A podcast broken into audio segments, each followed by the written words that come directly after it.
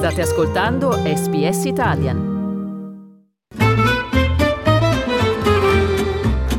Slow Italian Fast Learning money, power. Everyone is hustling. La frenesia di Netflix si è bruscamente interrotta dopo dieci anni di crescita senza fine. Il gigante dello streaming ha perso 200.000 iscritti nel primo quarto dell'anno, citando l'inflazione, l'esclusione della Russia e la forte concorrenza come ragioni chiave per le sue perdite. In questi giorni i consumatori hanno una grande varietà di scelta. Des richesses incroyables, des ressources inépuisables. L'analista azionaria di Hardgraves Lansdowne Sophie Land Yates ha detto a SBS che mentre le piattaforme di streaming più grandi come Netflix e Amazon Prime sono in una posizione migliore rispetto ad alcune delle piattaforme più recenti quando si vedono i numeri degli abbonamenti diminuire, gli iscritti potrebbero anche non tornare indietro velocemente.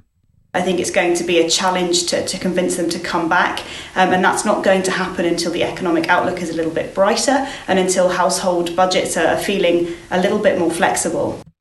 Altre piattaforme streaming, tra cui Disney Plus, Apple TV Plus, Stan, Binge e Amazon Prime, sono in lizza per accaparrarsi una fetta della torta. Dearest reader, it has been said that competition is an opportunity for us to rise before our greatest of challenges. E proprio come il diamante della stagione di Bridgerton, Netflix deve distinguersi dalla massa. Land Yates ha dichiarato che non è abbastanza avere una grande quantità di contenuto. Anche la qualità dei programmi e dei film disponibili al pubblico è fondamentale. Today's subscribers are incredibly um, well treated, they're quite picky, so that means that you need to be offering the latest must watch. Um, we're kind of stepping away from a, a, junk watching culture, and people want to be really engaged and really entertained. And unfortunately, that comes with huge content bills. So it's going to be those that can spend the most and produce the most quickly high caliber content.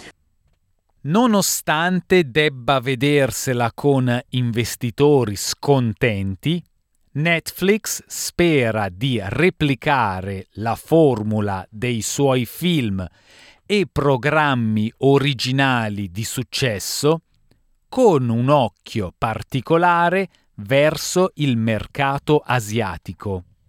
Il co-presidente di Netflix, Theodore Sarandos, rivela che uno degli obiettivi dell'azienda per continuare a fare crescere l'attività è continuare a creare ottimi contenuti originali. I think about things like our content in Korea, pretty new to the market. Everybody knows about Squid Game. It was the probably the biggest show in the history of television. Uh, and just a few years ago, we were producing no original content in Korea. And while we all know about Squid Game, uh, there's uh, DP and All of Us Are Dead and uh, a slew of original contents that are thrilling our members in South Korea and fans around the world. So we're continuing to improve constantly in getting those moments that can lead to something like a Squid Game or Bridgerton. Gli iscritti hanno lasciato il servizio in tutte le regioni tranne una, quella dell'Asia Pacifico, dove gli abbonati a pagamento sono cresciuti di oltre un milione. 무궁화 꽃이 피었습니다입니다. 그 옛날에 어릴 때 하던 거 말이야? Netflix quest'anno crescerà i suoi introiti nella regione dell'Asia Pacifico del 24%, secondo una nuova ricerca della società di consulenza di base a Singapore Media Partners Asia.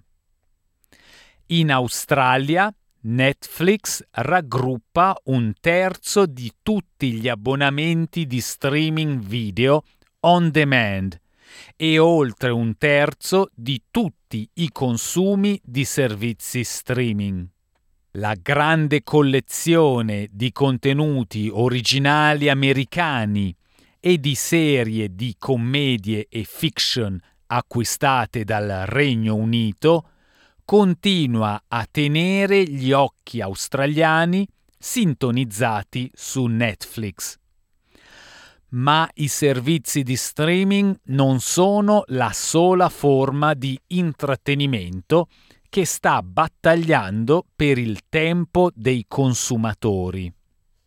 L'ultima ricerca Digital Media Trends da Deloitte pubblicata alla fine di marzo, ha trovato che la maggior parte dei consumatori della generazione Z e dei millennial trascorrono più tempo guardando video creati dagli utenti come quelli su TikTok e YouTube piuttosto che guardando film o programmi sui servizi di streaming.